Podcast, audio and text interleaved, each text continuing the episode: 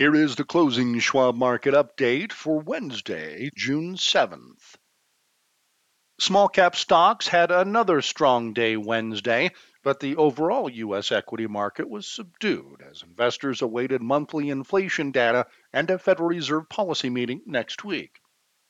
The small cap focused Russell 2000 rose to a three month high, but smaller companies are still underperforming the broader market with very few Russell 2000 stocks making new 52 week highs, according to a report from the Schwab Center for Financial Research.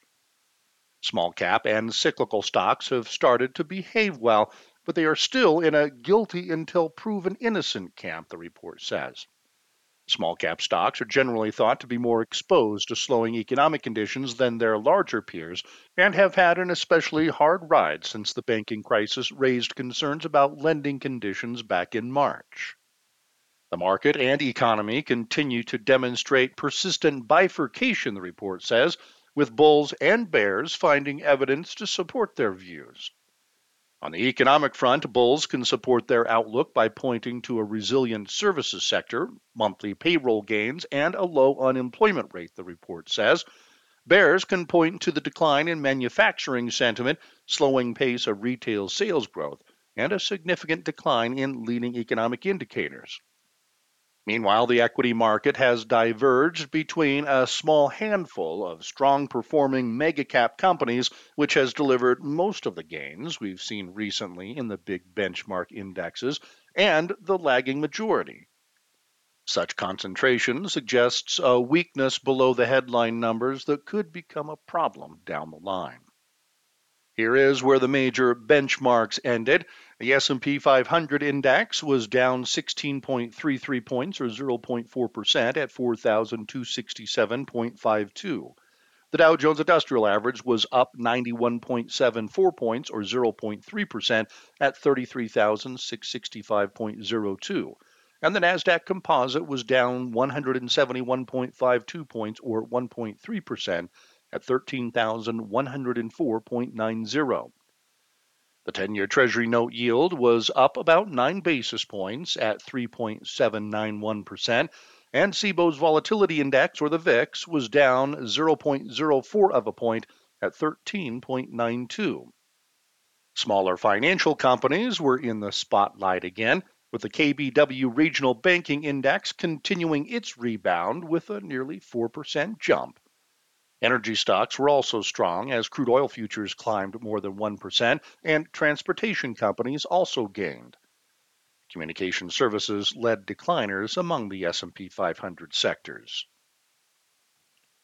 For stocks on the move, Broadcom had its buy rating reiterated by a Bank of America analyst who cited the company as a best in class buying opportunity as demand for artificial intelligence accelerates. Broadcom shares rose about 0.4%. Coinbase rebounded a day after the Securities and Exchange Commission charged it with operating its platform as an unregistered national securities exchange, broker, and clearing agency. Its shares rose about 3%. Dave & Buster's reported stronger than expected first quarter results Tuesday, though revenue fell short of forecasts. Its shares rose more than 18%. GameStop climbed ahead of the company's expected quarterly results, slated to be released after Wednesday's close. Analysts expect the company to report a loss of about 17 cents a share. Its shares were up nearly 6%. And Netflix shares spiked early Wednesday after a JP Morgan analyst raised his price target, saying the company's password sharing crackdown can drive revenue growth. However, the stock ended little changed. Investors are now settling in for the June 13th and 14th meeting of the Fed's policy setting arm, which is generally expected to leave the benchmark lending rate unchanged. We expect the Fed to leave the door open to more rate hikes after the June meeting, but our base case is for a steady policy stance through the rest of the year, Schwab's chief fixed income strategist Kathy Jones says. Growth rates for both inflation and the economy are slowing, and the recent banking sector troubles combined with sluggish global growth continue to pose risks. If any proof was needed that central banks can change course when least expected, The Bank of Canada provided the latest example when it raised its rate by another quarter point Wednesday after a long pause.